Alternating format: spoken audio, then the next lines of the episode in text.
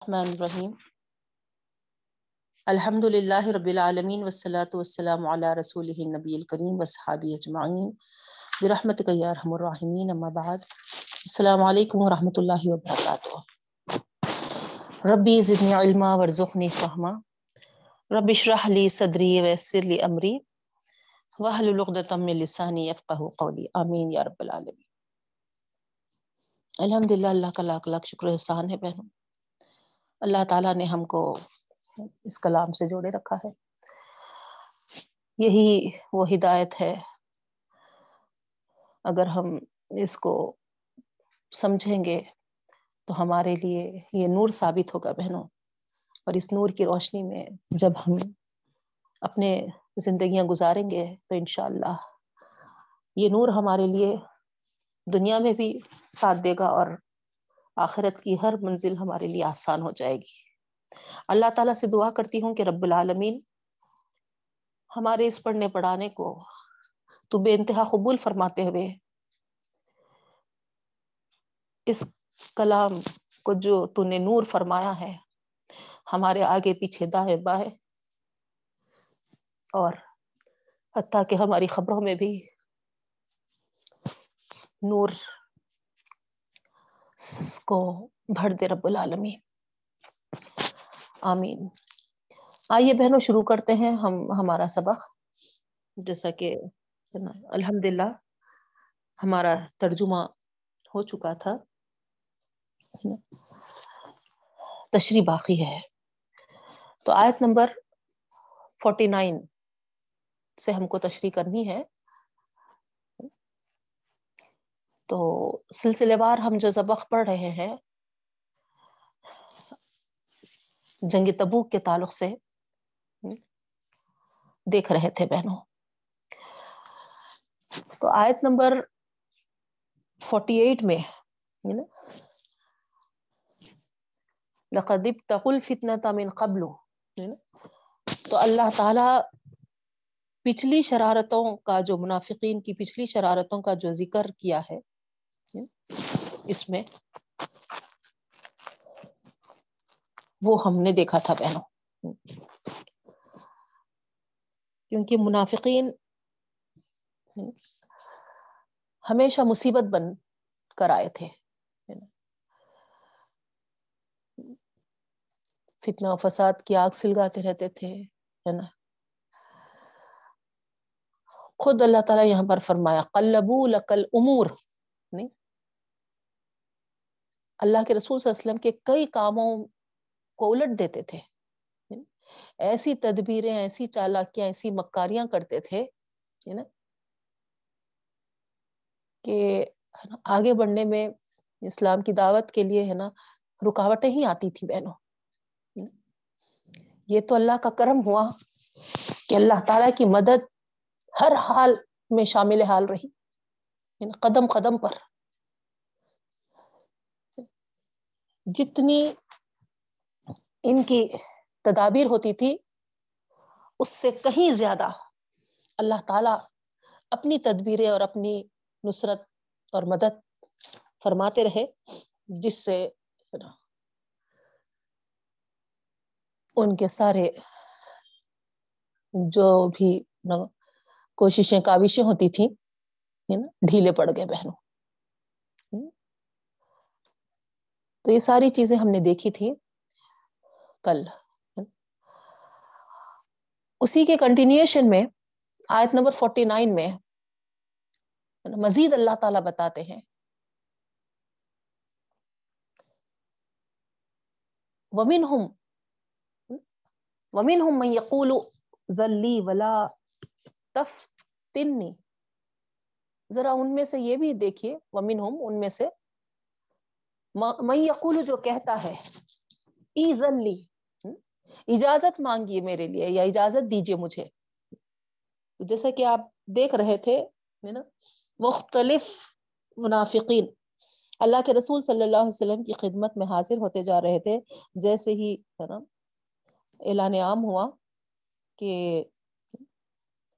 جنگ میں ہر ایک کو شریک ہونا ہے، تو سلسلہ چلا آ رہا تھا کنٹینیوسلی، کوئی نہ کوئی ہے نا اللہ کے رسول صلی اللہ علیہ وسلم کی خدمت میں حاضر ہونا اور کچھ نہ کچھ ہے نا بہانے بازیاں کرنا.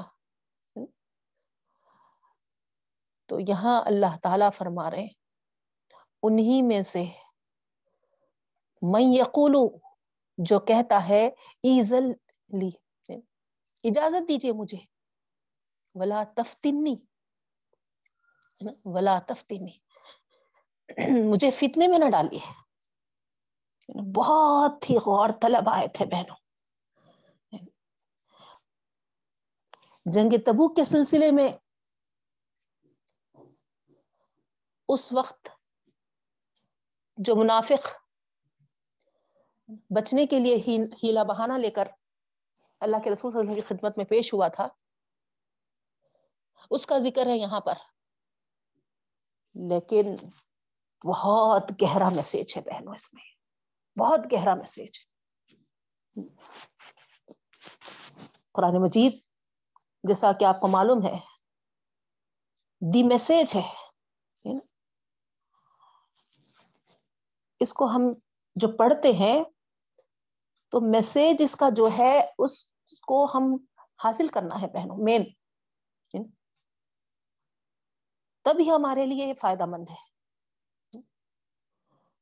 پہلے کے واقعات ہیں, پہلے کے قصے ہیں, یا جو بھی ہے نا ذکر اللہ تعالیٰ نے کیا ہے واقعات کے ذریعے ہے نا سمجھانے کے لیے ہم کو, تو اس سے ہم کو سبق لینا ہے جبھی ہمارے لیے ہے نا یہ فائدہ مند ہے.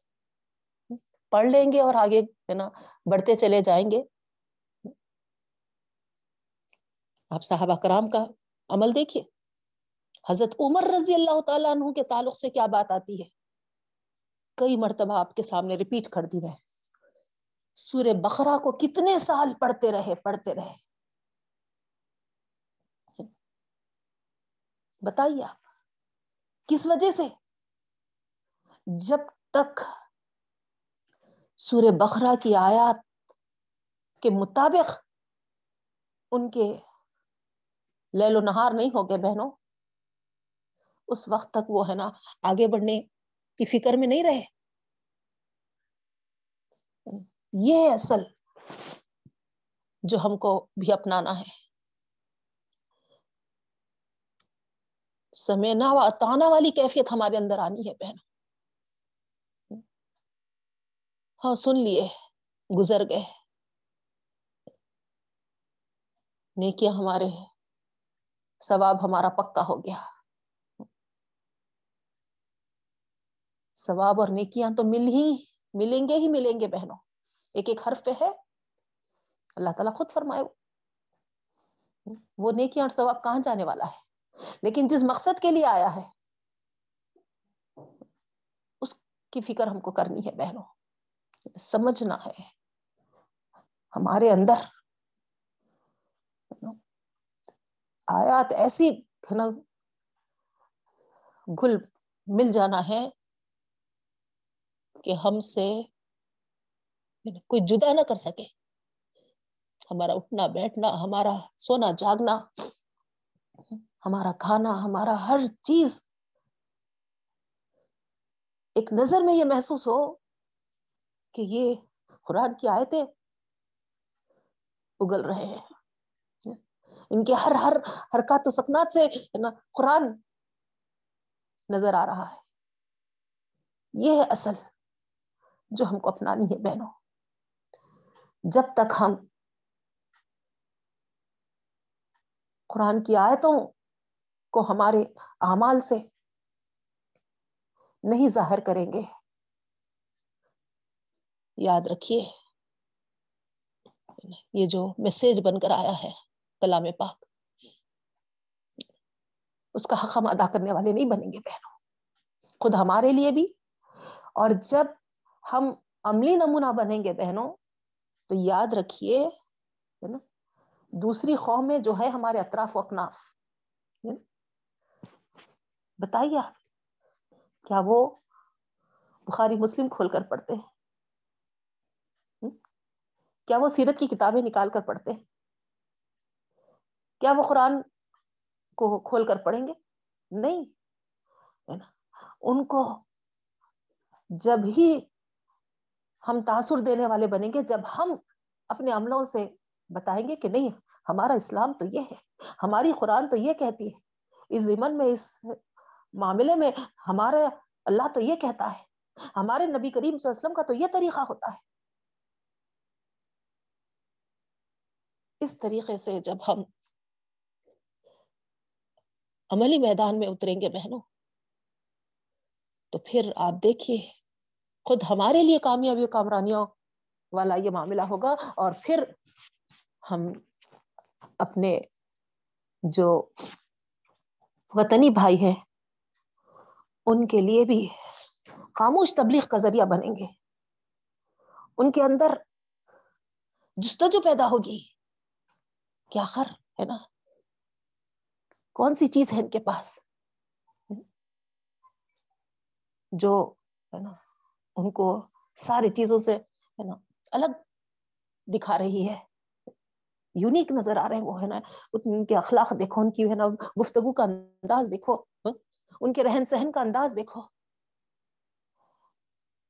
بتائیے بہنوں کہ ہم اس طریقے سے اثر انداز نہیں ہو سکتے؟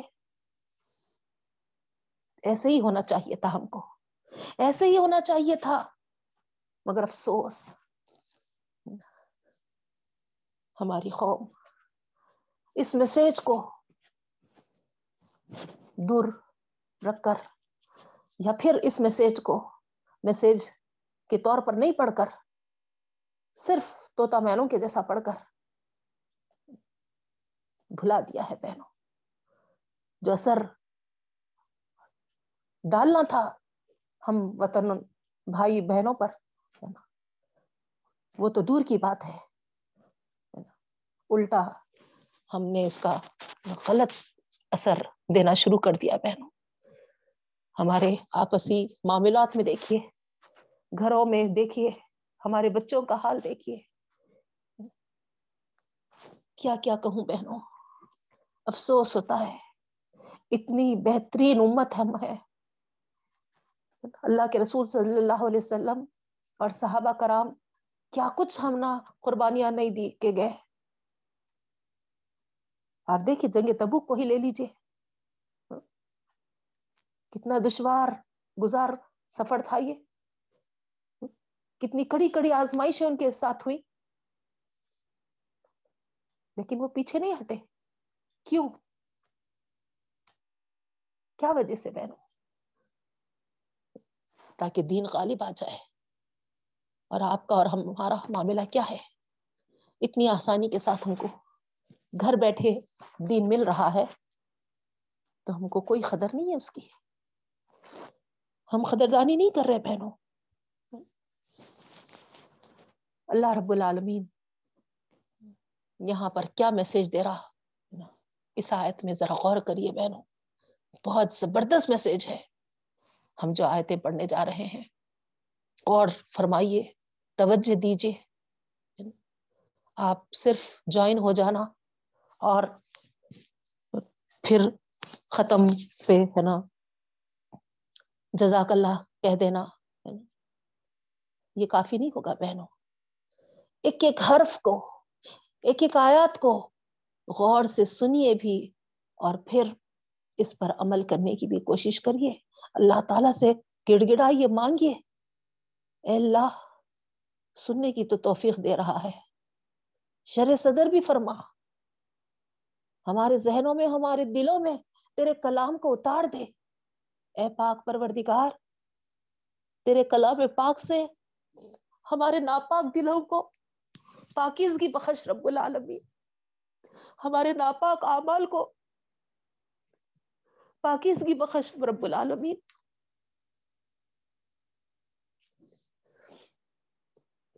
آمین.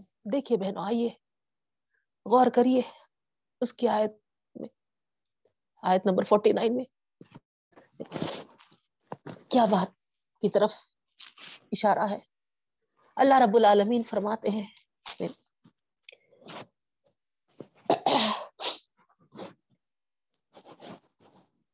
وَمِنْهُمْ مَنْ يَقُولُ ائْذَن لِّي وَلَا تَفْتِنِّي, ان میں سے کہنے والا ہے کہ اللہ کے رسول صلی اللہ علیہ وسلم کی خدمت میں آ کر کہتا ہے کہ مجھے اجازت دیجیے اور مجھے فتنے میں نہ ڈالیے. تو یہاں پر آپ سمجھ گئے ہیں کس کی طرف اشارہ ہے. منافقین اور ان میں سے بعض ایسے جو بڑے سردار کہلاتے تھے بہنوں, جیسا آپ سے ذکر کی میں عبداللہ بن ابی, اور پھر جو دوسرا نام ہے وہ آپ سے ذکر کی تھی, یاد ہوگا آپ لوگوں کو, کس طریقے سے وہ منافق اللہ کے رسول صلی اللہ علیہ وسلم کی خدمت میں آ کر کہہ رہا ہے کہ مجھے آزمائش میں مت ڈالیے آپ, مجھے اجازت دیجیے. کیا کے لیے کیا کہتا ہے, غور کریے آپ آگے کی آیت کا. وہ کہتا ہے کہ الا فی الفتنۃ سقط, ہے نا, ولا تفتنی, مجھے فتنے میں نہ ڈالیے. تو اللہ تعالیٰ ہے نا جواب میں کہہ رہے بہنوں, ہے نا, الا فی الفتنۃ سقطو, آگاہ ہو جاؤ وہ تو ہے نا فتنے میں گر پڑا ہے.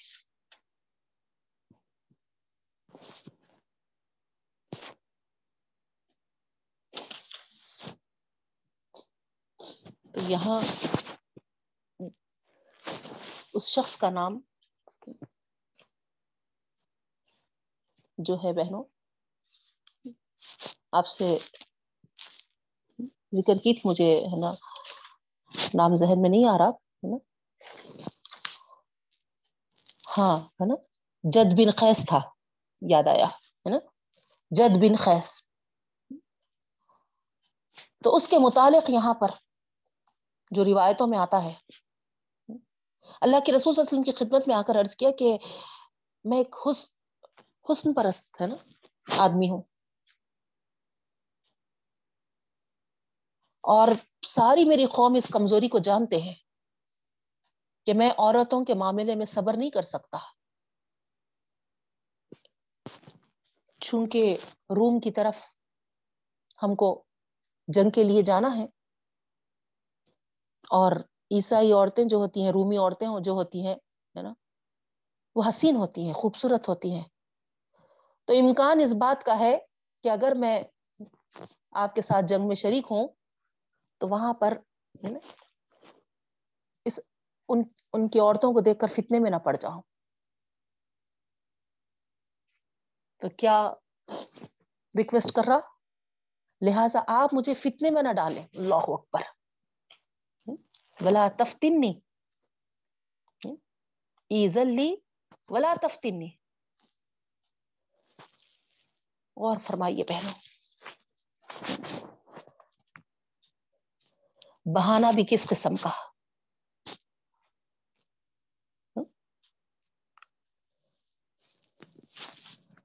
غور کر رہے ہوں گے آپ لوگ. یہ عذر جو پیش کیا گیا ہے, ہو سکتا ہے کہ ہے نا ایک آدھ احمق ہی اس طریقے کا عذر پیش کیا ہوگا,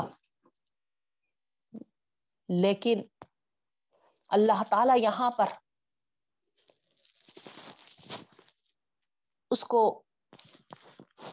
پیش کرنے کا مطلب کیا ہے بہنوں, اس کا ذکر کرنے کا مطلب کیا ہے,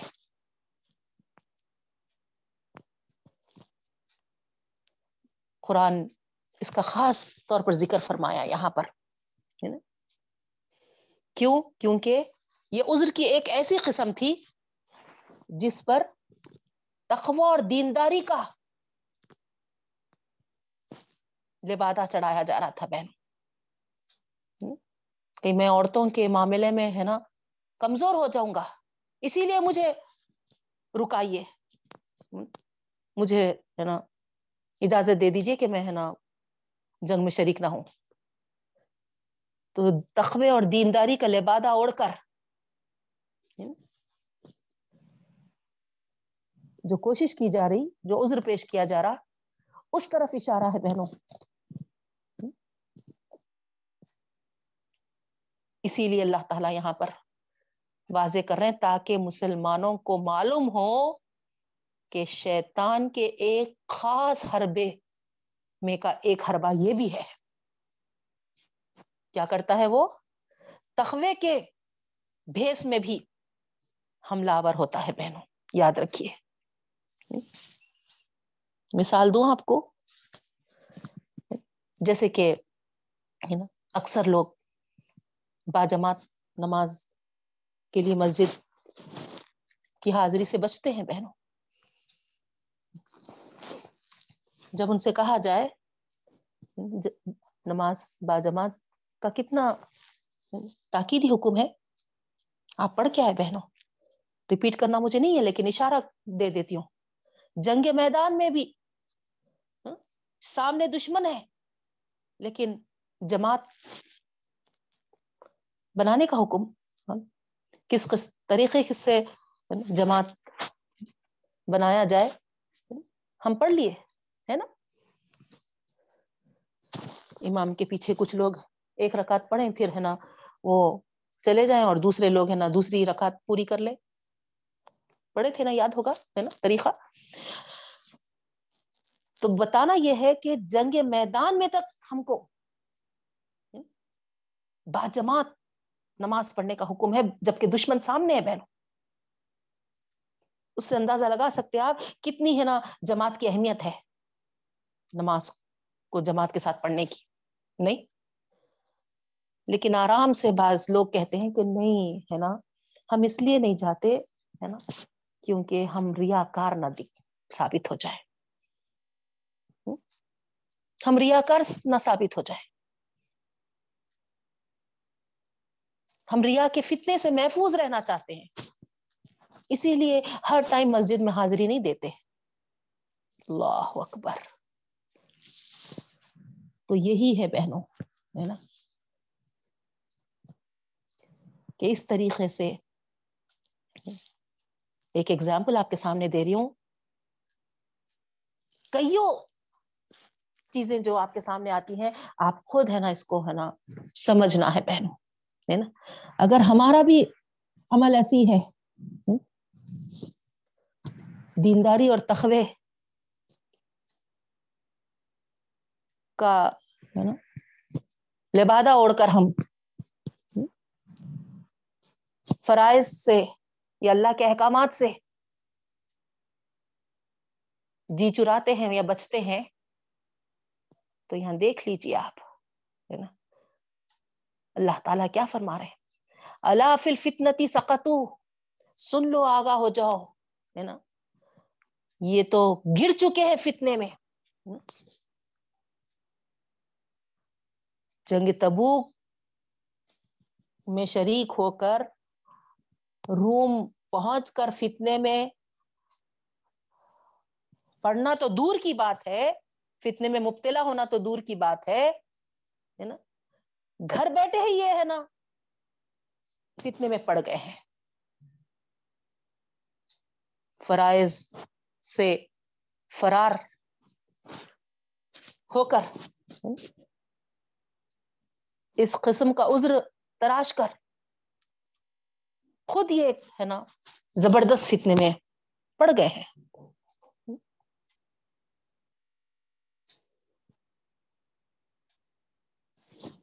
آ رہی بات بہنوں سمجھ میں؟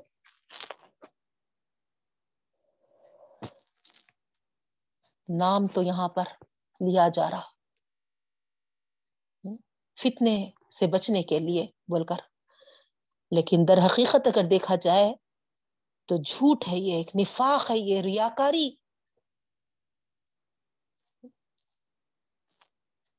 یہ سمجھتے ہیں کہ چھوٹے چھوٹے فتنوں کے امکان سے اگر ہم پریشانی اور خوف کا اظہار کریں تو ہم بڑے متقی ثابت ہو جائیں گے, بڑے تقوی والے ثابت ہو جائیں گے.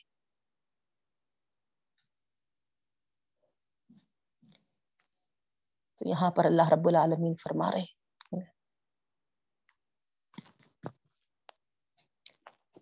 جب دونوں چیزیں آپ کے سامنے ہیں, کفر اور اسلام ہے نا, اس وقت اگر اسلام کی حمایت سے ہم پہلو تہی کریں گے تو آپ بتائیے اس سے بڑا فتنہ اور کیا ہے؟ اسلام کو اپنانے سے پیچھے ہٹنا اس سے بڑھ کے اور کیا فتنہ ہو سکتا ہے؟ بتائیے بہنوں آپ. تو بہت بڑا میسج ہے اس آیت میں. اکثر اچھے اچھوں کو بھی دیکھا جاتا ہے بہنوں دینداری اور تقوی کا نام لے کر اللہ کے احکامات سے, نبی کریم صلی اللہ علیہ وسلم کی سنتوں سے اسی طریقے کی پہلو تہی کی جاتی ہے. ایسے ہی ہے نا بہانے اور عذرات ہے نا سامنے رکھتے پیش کرتے. روزہ فرض ہے, روزہ رہنے کا حکم ہے, رہ بھی سکتے, لیکن جو نفاق ہے دلوں میں اس وجہ سے نہیں طبیعت میری بہت بری حالت ہو گئی تو پھر ہے نا توڑ دینا پڑے گا. توڑنے کا تو ہے نا بہت بھاری گناہ ہے, اس واسطے میں رہ رہی ہوں نہیں. سنا ہوں گا کئی لوگوں کو اس طریقے سے پردے کے تعلق سے. کیا کچھ آپ کے سامنے بیان کروں بہنوں, میرے سے زیادہ آپ لوگ جانتے ہیں. کئی چیزیں ہم ہے نا دیکھتے ہیں کہ اس طریقے سے دینداری اور تقوی کا نام لے کر عذر اور بہانہ بازی کرتے ہیں. تو یاد رکھیے اللہ رب العالمین فرما رہے ہیں نا یہ تقوی اور دینداری نہیں ہے, بلکہ یہ تو ہے نا فتنہ ہے, زبردست فتنہ. اور آگے فرماتے ہیں کہ ان جہنم لمحیطۃ بالکافرین. یاد رکھ لو اللہ رب العالمین تمہارے اس بہانے بازیوں کی وجہ سے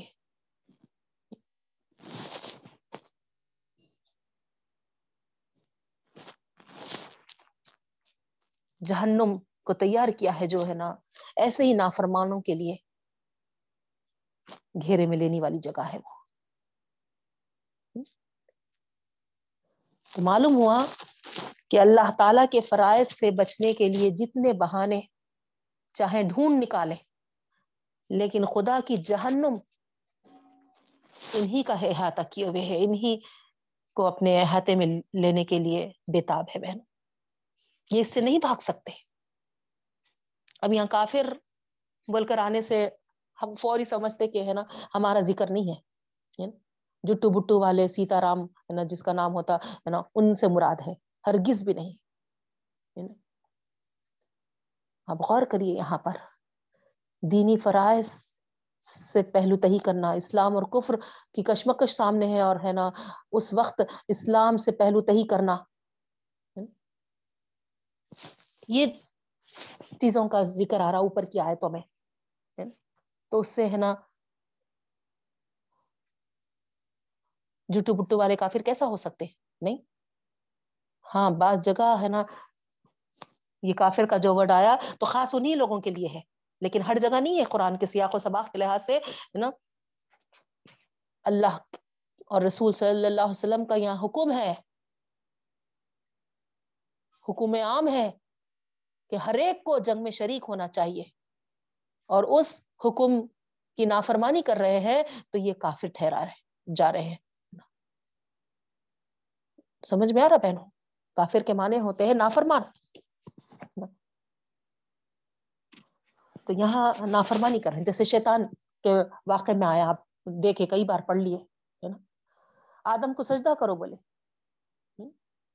ابا واستکبر وکان من الکافرین بول دیا اللہ تعالیٰ. انکار کیا اور تکبر کیا اور کافروں میں سے ہو گیا بولے. تو کیا مطلب اللہ کا انکار کیا تھا وہ, جنت دوزخ کا انکار کیا تھا وہ؟ ہرگز بھی نہیں بہنوں. صرف ایک حکم سجدے کو بجا لانا ہے نا اس نے نہیں کیا ہے نا, سجدے کو سجدہ کرنا نہیں چاہا وہ اور نہیں کیا سجدہ. تو اس ایک حکم کی وجہ سے اللہ تعالیٰ کیا فرما دیا وہاں پر؟ ابا واستکبر وکان من الکافرین، کافروں میں سے ہو گیا۔ ہم آیتوں کو اگر غور کریں تو ہم کو ہے نا سمجھ میں آتی بہنوں، لیکن ہم کیا سمجھے جو ہے نا گھنٹے بجائے گا، مندروں میں حاضری دے گا، وہاں پر ان کے پوجا پاٹ کرے گا تو وہی کافر ہے۔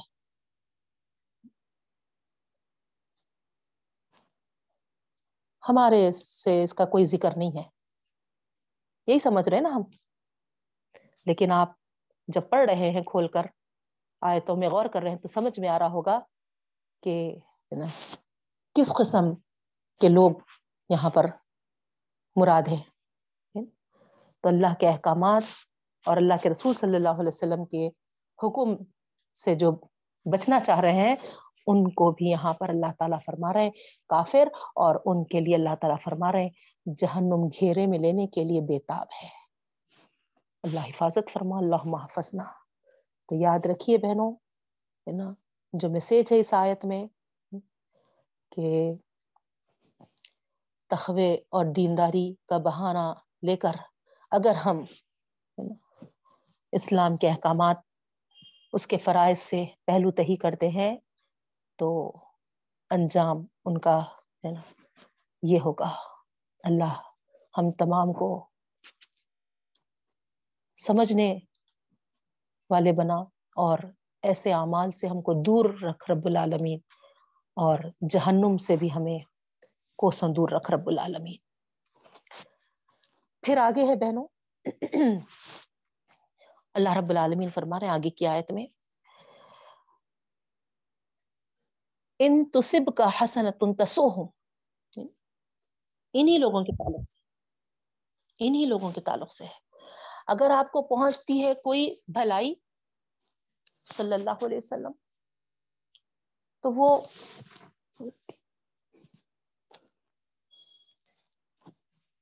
تسؤہم، رنجیدہ ہو جاتے ہیں، ہے نا، سیاہ ہو جاتے ہیں ان کے چہرے، ان کو اچھا نہیں لگتا ہے۔ اور وہیں یوسف کا مصیبتن، اور آپ کو اگر کوئی مصیبت پہنچتی ہے صلی اللہ علیہ وسلم، یقول قد اخذنا امرنا من قبل، ہے نا، ہم تو ہمارا معاملہ پہلے ہی ہے نا درست کر لیا تھا۔ تو یہاں کیا مطلب ہے بہنوں؟ غور کرنے کے قابل ہے۔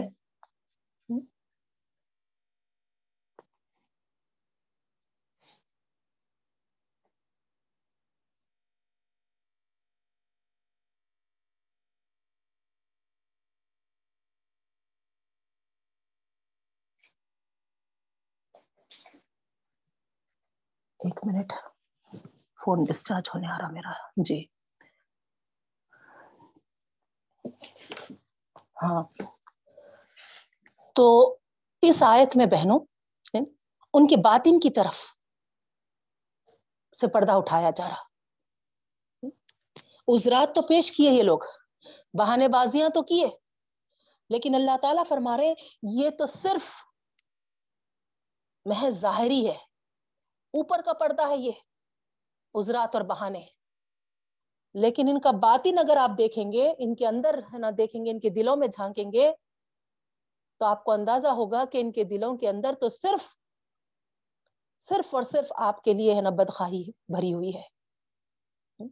کسی مہم میں پہ آپ نکلتے ہیں اللہ کے رسول صلی اللہ علیہ وسلم، اور جب آپ کو کامیابی حاصل ہوتی ہے تو ان کو بڑا دکھ ہوتا ہے، بہت تکلیف ہوتی ہے، کیوں کامیاب ہے، کیوں جیتے یہ لوگ، ہے نا۔ اور وہی اگر کوئی پریشانی لاحق ہوتی ہے تو یہ بہت خوش ہو کر لوٹتے ہیں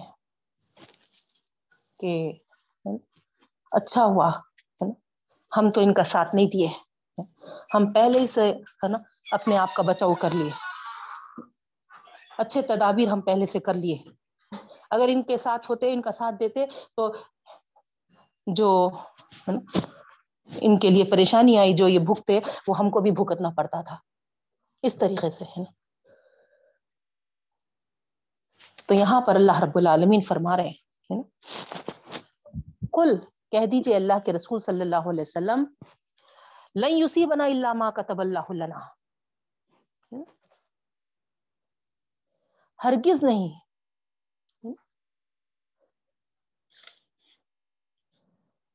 ہم کو پہنچتی کوئی مصیبت سوائے جو اللہ تعالیٰ نے ہمارے لیے لکھ دیا ہے.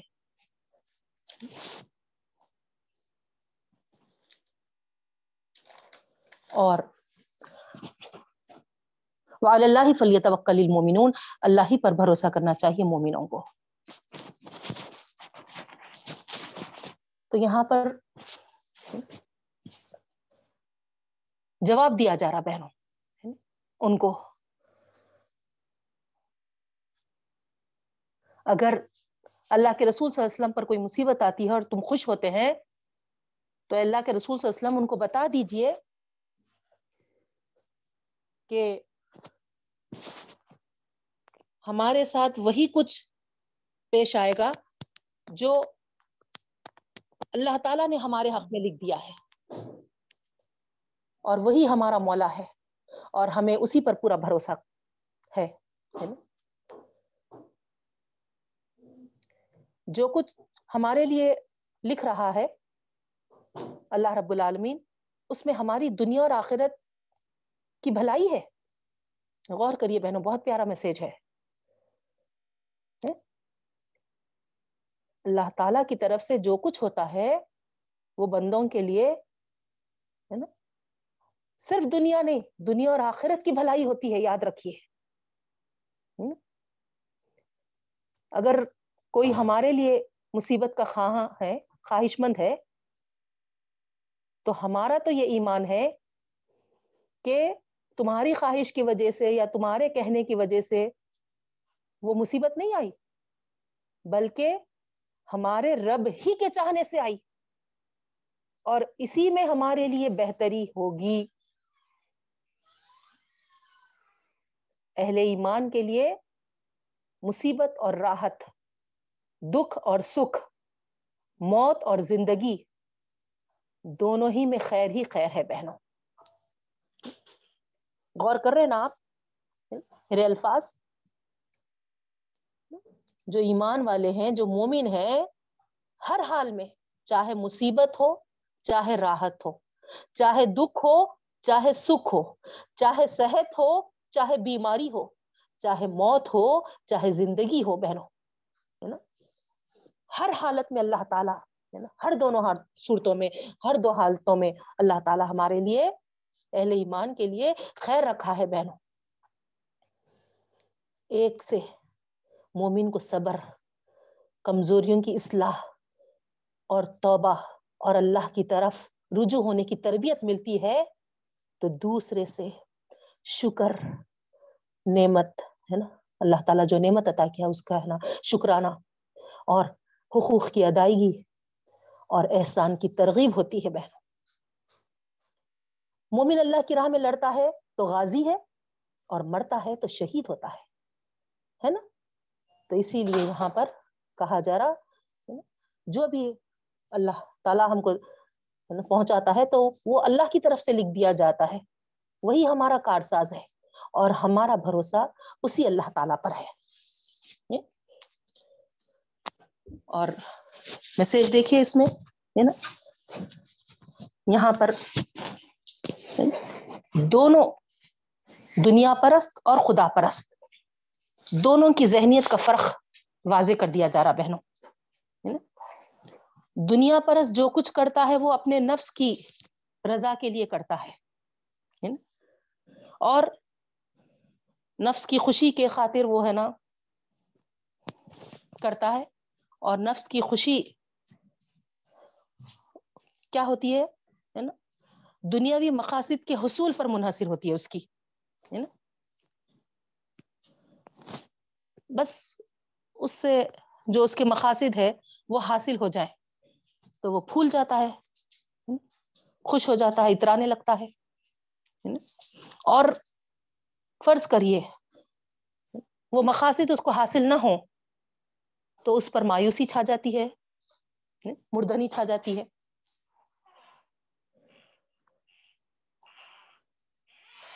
اور اس کا سہارا تمام تر مادی اسباب پر ہو جاتا ہے بہن. اس کا توکل، اس کا بھروسہ، اس کا سہارا اللہ نہیں ہوتا. حالات سازگار ہوں ہے نا تو اس کا دل بڑھنے لگتا ہے، اور ناسازگار ہو تو پھر اس کی ہمتیں ٹوٹ جاتی ہیں اور اسی کے برخلاف ہے نا ان بندوں کو دیکھیے آپ جو اللہ تعالیٰ پر بھروسہ کرتے ہیں ہے نا، جو کہتے ہیں کہ وہی ہمارا مولا ہے، تو ان کے لیے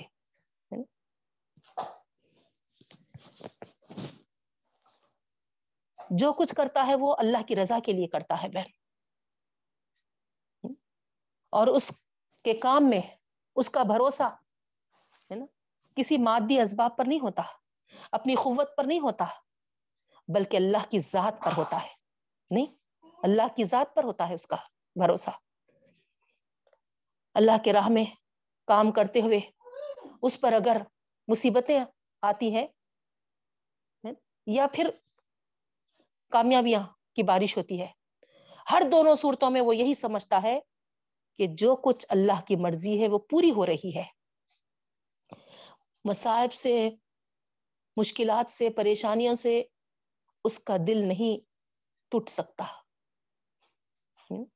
اور کامیابیاں اس کو اکڑ میں، اتراہٹ میں مبتلا نہیں کر سکتی بہنوں. کیوں؟ اسی لیے کہ وہ سمجھتا ہے کہ دونوں صورتیں بھی اس کے حق میں خدا کی طرف سے ہے. وہ سمجھتا ہے یہ، اور فکر ہوتی ہے تو اس کو اس بات کی فکر ہوتی ہے اللہ تعالیٰ نے جو آزمائش میں اس کو ڈالا ہے، اس آزمائش میں اس کو بخیریت گزار دے، کامیاب کر دے. نہیں، اور دوسری طرف اس کے پیش نظر کوئی دنیاوی مقصد نہیں ہوتا بہنوں. اس لحاظ سے وہ اپنی کامیابی یا ناکامی کا اندازہ کس طریقے سے کر سکتا ہے؟ اس کے سامنے تو اللہ کی رضا ہے، وہی اس کا مقصد ہے، واحد مقصد.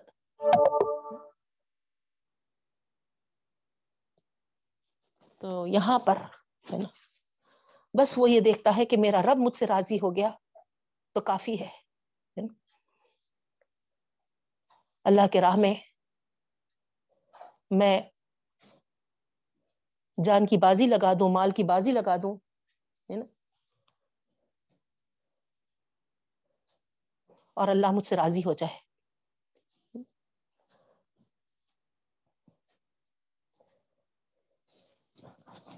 اور جب وہ اس نیت کے ساتھ لگاتا ہے بہنوں، اگرچہ کہ انجام کچھ بھی ہو، اس کو اس کی پرواہ نہیں ہوتی. اس نے یہ فرض ادا کر دیا تو اس کو ہے نا اطمینان حاصل ہو جاتا ہے بہنوں، کیونکہ جس خدا کے لیے اس نے مال کھپایا ہے اور جان دی ہے وہ اس کو کے اجر کو ضائع کرنے والا نہیں ہے. اور دنیاوی اسباب سے تو وہ کوئی آس ہی نہیں لگایا. نہیں، اسی لیے ہے نا وہ کامیاب ہو یا ناکام ہو اس کو خوش یا رنجیدہ نہیں کرتے بہنوں. اس کا سارا اعتماد خدا پر ہوتا ہے، اور اس کے اعتماد پر جس طریقے کے بھی حالات ہو، سازگار ہو یا ناسازگار ہو، وہ اسی عزم اور ہمت کے ساتھ کام کیے چلے جاتا ہے. اس کے برعکس آپ دیکھیں گے جو اہل دنیا ہے، صرف سازگار حالت میں وہ آگے بڑھتا ہے، اور ناسازگار حالات ہے تو وہ ہے نا مایوس ہو کے بیٹھ جاتا ہے. تو یہاں پر اللہ تعالیٰ فرماتا ہے کہ جو دنیا پر اس منافقین ہیں ان سے کہہ دو، دونوں کا یہاں پر معاملہ جو ہے بنیادی طور پر مختلف ہے. تمہاری خوشی اور رنج کے قوانین کچھ اور ہیں اور اہل ایمان کے کچھ اور ہیں. تمہاری اطمینانی اور بے اطمینانی ہے نا مادہ پرستی یا ہے نا جو اسباب ہے دنیاوی اسباب اس سے ہے، اور اہل ایمان کے کا اطمینان صرف اور صرف اللہ تعالیٰ کی رضا سے جڑا ہوا ہے نا بہنوں. تو اسی لیے وعلی اللہ فلیتوکل المؤمنون، مومنوں کو چاہیے کہ اپنے رب پر ہی بھروسہ کریں، اسی سے اپنا اطمینان جوڑے رکھے بہنوں. پھر آگے اللہ رب العالمین فرماتے ہیں قل هل تربصون بنا الا احدى الحسنيين، کہہ دیجئے اللہ کے رسول صلی اللہ علیہ وسلم نہیں ہے تم منتظر ہمارے لیے مگر احد الحسنین، دو بھلائیوں میں سے ایک بھلائی کے، مطلب تم جس چیز کے منتظر ہو وہ اور کیا ہے، دو بھلائیوں میں سے ایک بھلائی ہے ہمارے لیے. تو یہاں پر آپ سمجھ گئے ہوں گے بہنوں، جیسے ان کی عادت تھی منافقین کی ہے نا، اسلام کے حمایتی بننے کے بجائے ہے نا اسلام کے لیے اپنا حصہ پیش کرنے کے بجائے ہے نا جان و مال سے ہے نا شریک ہونے کے بجائے دانش مندی عقل مندی یہ سمجھتے تھے دور بیٹھے یہ دیکھنا، دور بیٹھے ہے نا تماشا بن کے کہ اب کیا رزلٹ آئے گا، کیا انجام ہوگا ہے نا، کس طریقے سے اب یہ جنگ تبوک میں جا رہے ہیں تو ہے نا کیسا رسوا ہو کر کیسا ہے نا پاش پاش ہو کر واپس آئیں گے. اس طریقے سے ہے نا یہ نظارہ کرنے بیٹھے ہوئے تھے بہنوں.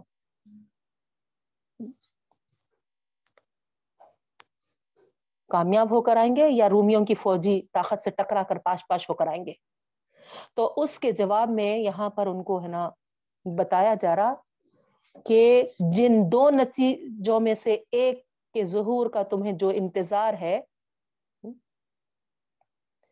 ایمان والوں کے لیے تو وہ دونوں ہی برابر ہے، نہیں غازی یا شہید، فتح یاب ہوں گے تو اس کا بھلائی ہونا تو ظاہری ہے، لیکن اگر اپنے مقصد کے راستے میں جانے لڑاتے ہوئے شہید ہو جائیں گے تو دنیا کی نگاہ میں چاہے یہ انتہائی ناکامی ہوگی مگر حقیقت میں یہ بھی ایک دوسری کامیابی ہے بہنوں. اسی لیے کہ مومن کی کامیابی اور ناکامی کا معیار یہ نہیں ہے کہ اس نے کوئی ملک فتح کیا ہے. غور فرمائیے، بڑے پیارے الفاظ ہیں بہنوں ہے نا، بہت پیارا میسج ہے یہاں پر ہے نا. مومن کی کامیابی اور ناکامی کا معیار یہ نہیں ہے کہ اس نے کوئی ملک فتح کیا یا نہیں. اللہ تعالیٰ یہ نہیں دیکھتے ہے نا تم کتنے ملک فتح کرے ہے نا، تم کیا کیا کارنامے انجام دیے، کیا تم کوئی حکومت قائم کر دیے یا نہیں، یہ نہیں دیکھتے اللہ تعالیٰ، بلکہ اس کا معیار یہ ہے کہ اس نے اپنے خدا کے کلمے کو بلند کرنے کے لیے اپنے دل و دماغ اور جسم و جان کی ساری قوتیں لڑا دی یا نہیں. اگر یہ کام اس نے کر دیا تو در حقیقت وہ کامیاب ہے، خواہ وہ دنیا کے اعتبار سے اس کی کوشش کا نتیجہ زیرو ہی کیوں نہ ہو. غور فرمائیے بہنوں, کتنا زبردست میسج ہے نا. تو ہم کو معلوم ہوا کہ ہے نا, اکثر ہمارے پاس ہے نا پوچھتے بھی, اتنے سال سے قرآن پڑھا رہے آپ, ہاں کیا نتیجہ نکلا, آپ کے پڑھانے سے کیا فائدہ ہو رہا. لوگوں کو دیکھیے ہے نا, وہی جان کے وہاں ہے نا, جیسے کہ ویسے ہے, جیسے کہ تیسے ہے نا, کچھ کارنامہ ہی انجام نہیں دے رہے, کچھ تو کارنامہ انجام دینا تھا. جماعت میں کب سے ہے نا رکن بنے ہوئے ہیں, رکنیت جماعت کی لے کر ہے نا, کیا کریں, کیا بڑا فریضہ انجام دیے, اقامت دین کے نام پہ ہے نا کیا کریں.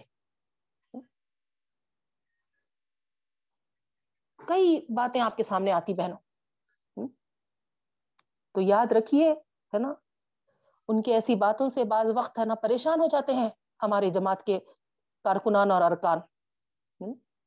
حقیقت میں ہے نا کیا کرے ہم. تو مومن کی کامیابی اور ناکامی کا معیار یہ نہیں ہے کہ وہ کوئی ہے نا ملک فتح کرے یا کوئی حکومت قائم کر دے ہے نا, یا کوئی ہے نا بڑا کارنامہ انجام دے, بلکہ اس کا معیار یہ ہے کہ کلمت اللہ ہے نا, الہی کلمت اللہ کے لیے ہے نا, کلمے کی بلندی کے لیے اپنے دل و دماغ اور جسم و جان کی ساری قوتیں اس نے لگا دی یا نہیں. یہ اصل ہے بہنوں.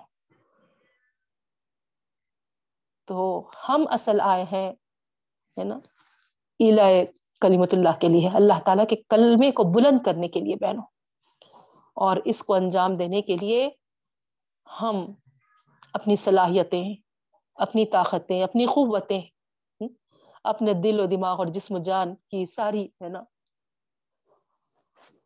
قوتوں اور صلاحیتوں سے ہے نا اس کے لیے لگا دیں ہے نا, اور کوشش کریں بہنوں. ہمارا کام کوشش کرنا ہے, نتیجہ اللہ پہ ہے بہنوں. آئی بات سمجھ میں؟ لیکن کوشش تو ہم کو برابر کرنی ہے بہنوں, جتنا ہم سے ہو سکے, جیسے بھی جس طریقے سے بھی ہم کو اللہ تعالیٰ نے ہے نا صلاحیتیں دی ہیں, اس کو ہم ضرور ہے نا اپنے ہے نا اس میں لائیں, اور ہے نا اس کے لیے کوششیں کاوشیں کرتے رہیں, جیسا جس طریقے کا بھی ہو سکتا. آپ کو صرف قل ہو اللہ احد آتا, اس سے زیادہ نہیں آتا. وہ قل ہو اللہ احد کو ہی آپ ہے نا ایک ہے نا سلام بستی کے لوگوں میں جا کر ہے نا 10 لوگوں کو یاد دلا دیجیے, سکھا دیجیے. آپ کو وضو کا طریقہ آتا, آپ کو نماز پڑھنے آتی, جا کے سکھائیے. کتنے لوگ ہیں, کتنے ہیں نا سلم بستیاں ہیں بہنوں جہاں دین کا کوئی ہے نا تصور بھی نہیں ہے. جب دیکھو جب ہے نا لڑائی جھگڑے کر لینا ہے نا, سود رشوت کے معاملے کر لینا. ان کی اگر جاہلیت کو دیکھے تو بڑا دکھ ہوتا بہنوں, لیکن اس سے زیادہ دکھ یہ ہوتا کہ ہم کو اللہ تعالیٰ جو علم بھی دیا ہے, صحت بھی دیا ہے, ہر موقع بھی دیا ہے, اس کے باوجود ہم اپنے گھروں کو, اپنے آرامیوں کو ترک کرنے کے لیے تیار نہیں ہے. ہم چاہتے ہیں کہ ہے نا بس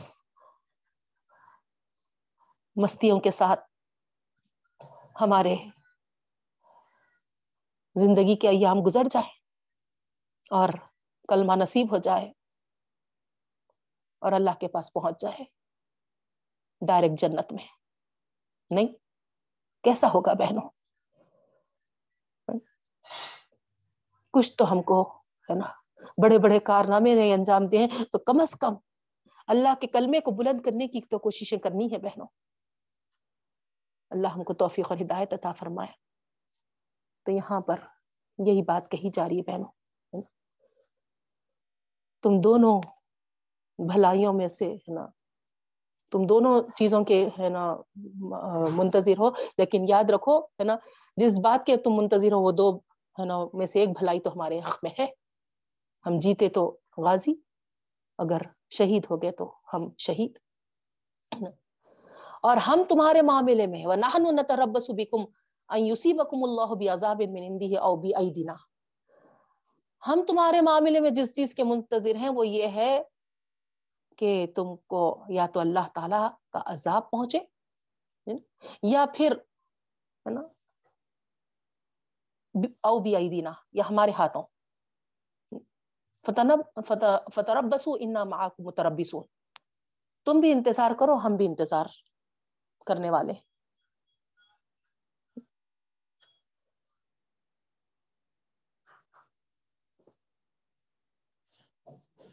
تو یہاں کیا بتایا جا رہا بہنوں؟ ان کا معاملہ برعکس ہے. نہیں، وہ جو راستہ اپنائے ہیں، جو روش اختیار کیے ہیں، ان کے لیے تو دو باتوں میں سے کسی ایک کی توقع رکھتے ہیں. یا تو اللہ تعالیٰ تم پر اپنے پاس سے کوئی عذاب بھیج دے گا یا ہمارے ہاتھوں ہی تم کو سزا دلوائے گا. اور یہ دونوں صورتوں جو بھی ہے وہ تمہارے لیے خیر نہیں ہے. تو تم ہمارے لیے جس چیز کا انتظار کر رہے ہو اس کا انتظار کرو، ہم بھی اب تمہارے لیے دونوں باتوں میں سے کسی ایک کے ظہور کے منتظر ہیں.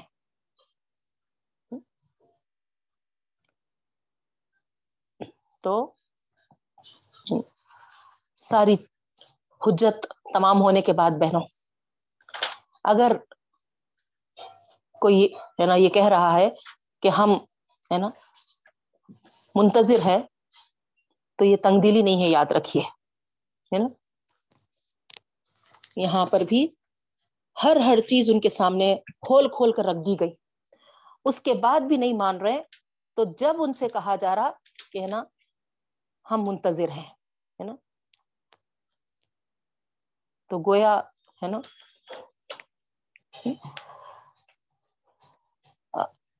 یہ بات بعض وقت ہے نا آپ کے ذہن میں بھی کھٹکے گی کہ ہے نا کیوں اس طریقے سے ہے نا ان کو کہا جا رہا کہ ہم تمہارے، کیونکہ ہے نا وہ لوگ کی فطرت ہوتی ہمارے لیے ہے نا بدخواہی کے، مگر ہم کیوں ایسا کہہ رہے ہیں نا کہ ہم بھی تمہارے بدخواہی کے منتظر ہیں؟ نہیں ہے نا، ساری حجتیں سارے ہے نا ان کے سامنے باتیں واضح کرنے کے بعد بھی اگر نہیں مان رہے، تو جب ہے نا اس طریقے کا کہنا کہ ہم انتظار میں ہیں، تو یہ تنگ دلی کی دلیل نہیں ہے بہنوں. ٹھیک ہے، اس کے بعد آگے کہا جا رہا قل انفقوا طوعا او کرہا لا یتقبل منکم انکم کنتم قوما فاسقین. ان منافقین سے یہاں پر اظہار نفرت اور کراہیت ہے بہن. سنا دیجیے اللہ کے رسول صلی اللہ علیہ وسلم ان کو کہ تمہارا کوئی بھی انفاق چاہے تون ہو یا کرہن ہو، یعنی خوشی تم کرتے ہو یا تم ہے نا ناپسندیدہ کے ساتھ کرتے ہو، اللہ کے ہاں قبول نہیں ہے. انفاق یعنی اللہ کے راستے میں خرچ کرنا ان کا ہی قبول ہوتا ہے جو اللہ کے وفادار ہوتے ہیں، جو بدعہدی نہیں کرتے، جو وعدہ خلافی نہیں کرتے ہے نا. جو بدعہدی کرتے ہیں، جو غدار ہوتے ہیں ہے نا، یا پھر صرف دکھاوے کی نمائش کرتے ہیں ہے نا، ایسے لوگوں کے خرچ اللہ کے نظر میں کوئی وقت نہیں ہے، اللہ تعالیٰ کوئی اہمیت نہیں ہے، اللہ تعالیٰ ان کے مال کا محتاج نہیں ہے. جس طرح بھی وہ اٹھا کر دے دے کیا اللہ اس کو قبول کرے گا؟ نہیں، بلکہ صرف انہی کے انفاق کو اللہ تعالیٰ قبول کرتا ہے جو سچے ایمان اور پورے جذبے اخلاص کے ساتھ اس کے دین کی خدمت کے لیے ادا کرتے ہیں. بہنوں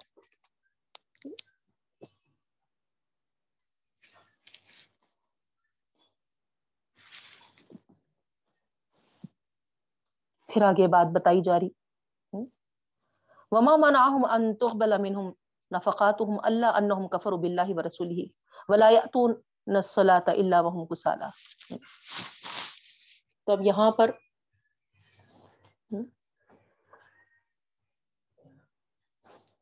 جو اللہ اور رسول کے منکر ہے.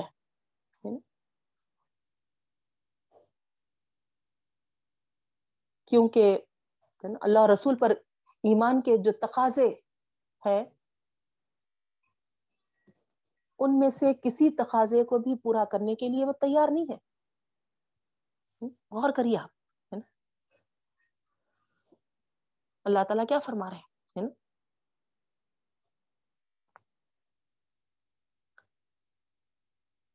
انہم کفروا باللہ ورسولہ، نہ اللہ کے نہ رسول پر ایمان کے جو تقاضے ہیں اس کو ہے نا پورا کرنا چاہ رہے. پھر ولا یاتون الصلاۃ، نمازوں کو دیکھ لو، ان کے نمازیں پڑھنے کے لیے آتے ہیں تو ہے نا الا وہم کسالى، سوائے ہے نا دکھاوے کے لیے، بڑی سستی اور کاہلی کے ساتھ.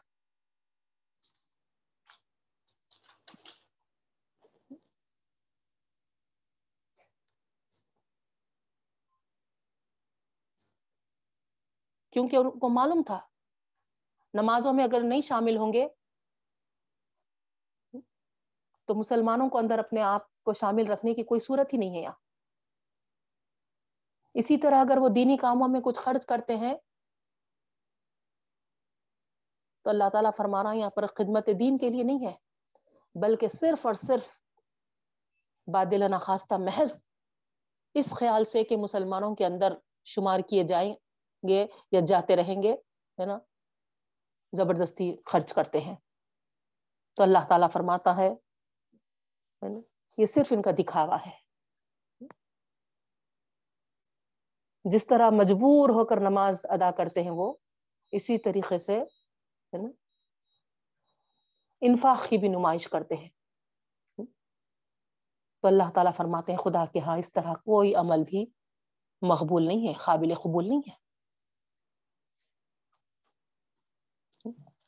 تو یہ کیوں کرتے تھے بہنوں دکھاوا؟ ہے نا، اسی لیے کہ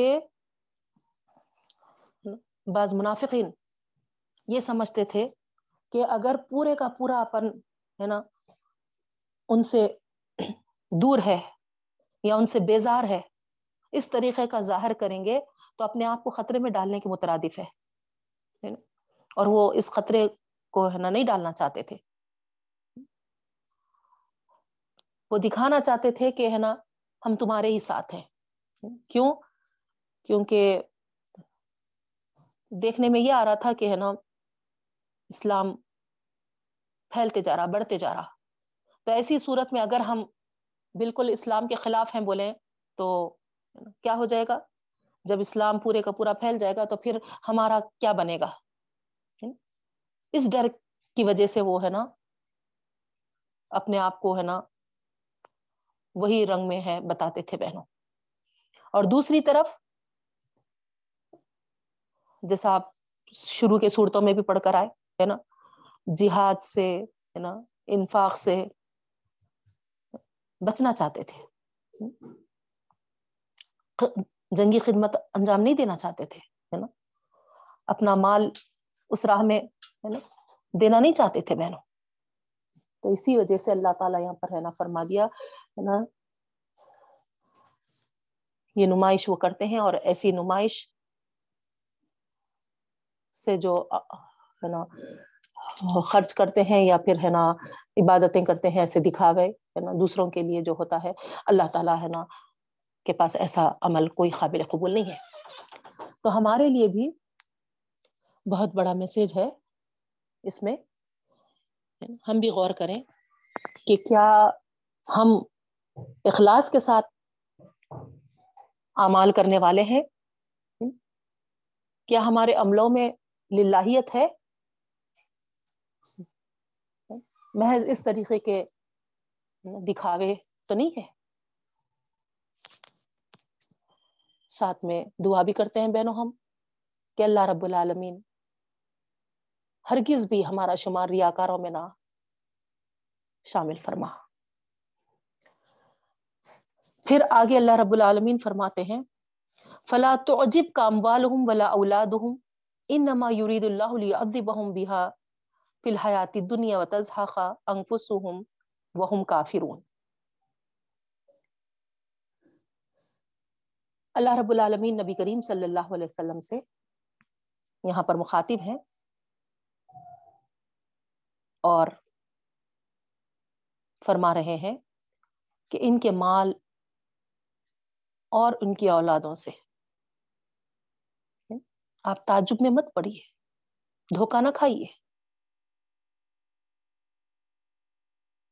بلا شبہ اللہ تعالیٰ چاہتا ہے کہ ان سے ہی اس کو ہے نا عذاب میں مبتلا کرے دنیاوی زندگی میں.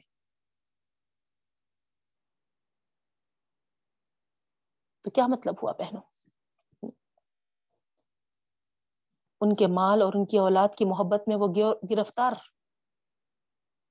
ہو کر جو منافقانہ رویہ اختیار کیے ہوئے ہیں, تو یہاں پر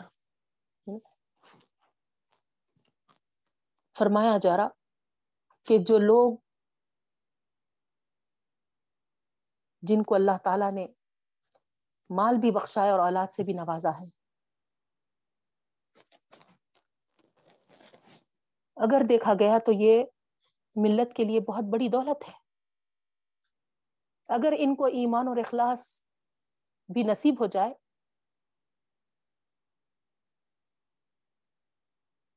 تو پھر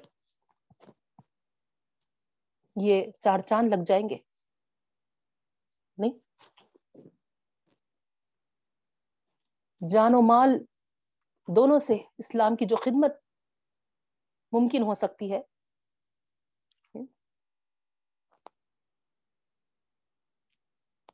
وہ دوسروں سے امکان اتنا نہیں ہے بہنوں. تو یہاں پر صاحب مال بھی تھے, صاحب اولاد بھی تھے, اسلام کے لیے پیش کر کر آخرت میں بڑے مرتبے حاصل کر سکتے تھے.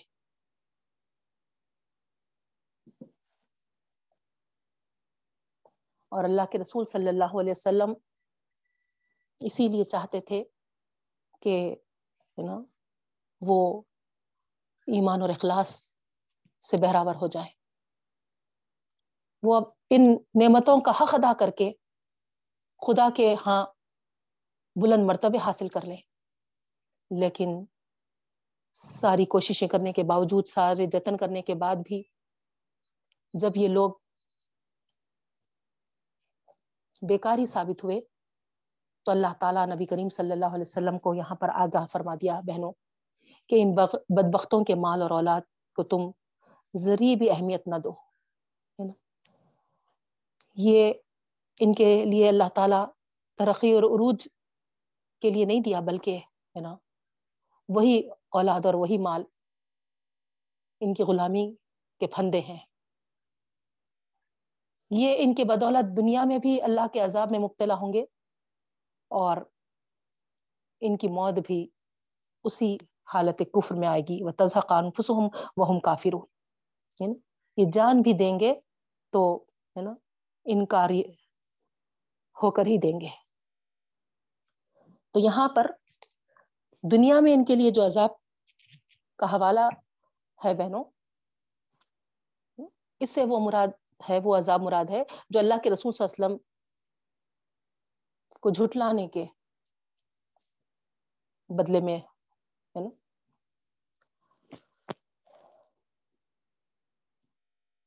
تو یہاں ہے نا تزحق انفسهم سے یہ بات نکلتی ہے کہ جو لوگ دنیا کے مال و اسباب کو اپنے لیے پھندا بنا لیتے ہیں ان کی جانیں بھی گھٹ گھٹ کر نکلتی ہیں بہنوں, کیونکہ ان کا پورا دل اسی میں اٹکا ہوا ہوتا ہے. چھوٹ جانے کے ڈر سے ہے نا ان کی جانیں اسی میں اٹکی ہوئی رہتی ہیں.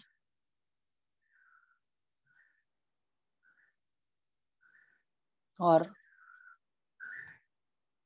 انما یرید اللہ سے اللہ تعالیٰ یہاں پر اللہ کی سنت، اللہ کا قانون جو ہے اس کو ظاہر کر دیا ہے بہنوں، کہ جس کا بھی دل مال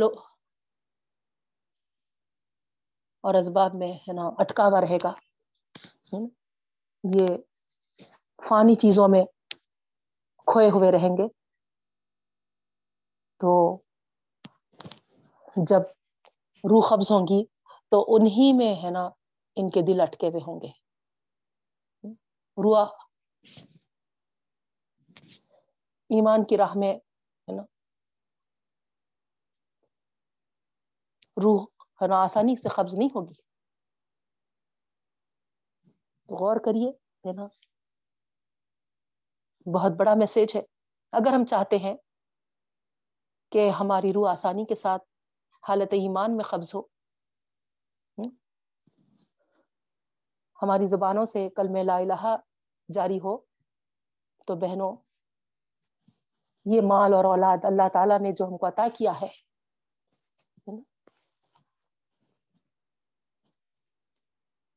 اس کو بھرپور اسلام کی خدمت میں ہم لگا دے، جٹا دینے والے بنے بہنوں. جس طریقے سے ہم بچہ یا بچی پیدا ہونے کے بعد اس کے اسکول کی، اس کے پڑھائی کی ہے نا کیا کیا فکر کرتے ہیں بہنوں، کہیں زیادہ اس سے. اللہ تعالیٰ سے دعا کرے کہ اللہ جو اللہ تو ہمیں عطا کر رہا ہے، پلرز آف اسلام بنا رب العالمین، ان سے ایسی قابلیت صلاحیتیں ان کے اندر پروان چڑھا کہ وہ اسلام کو غالب کرنے والے بنے.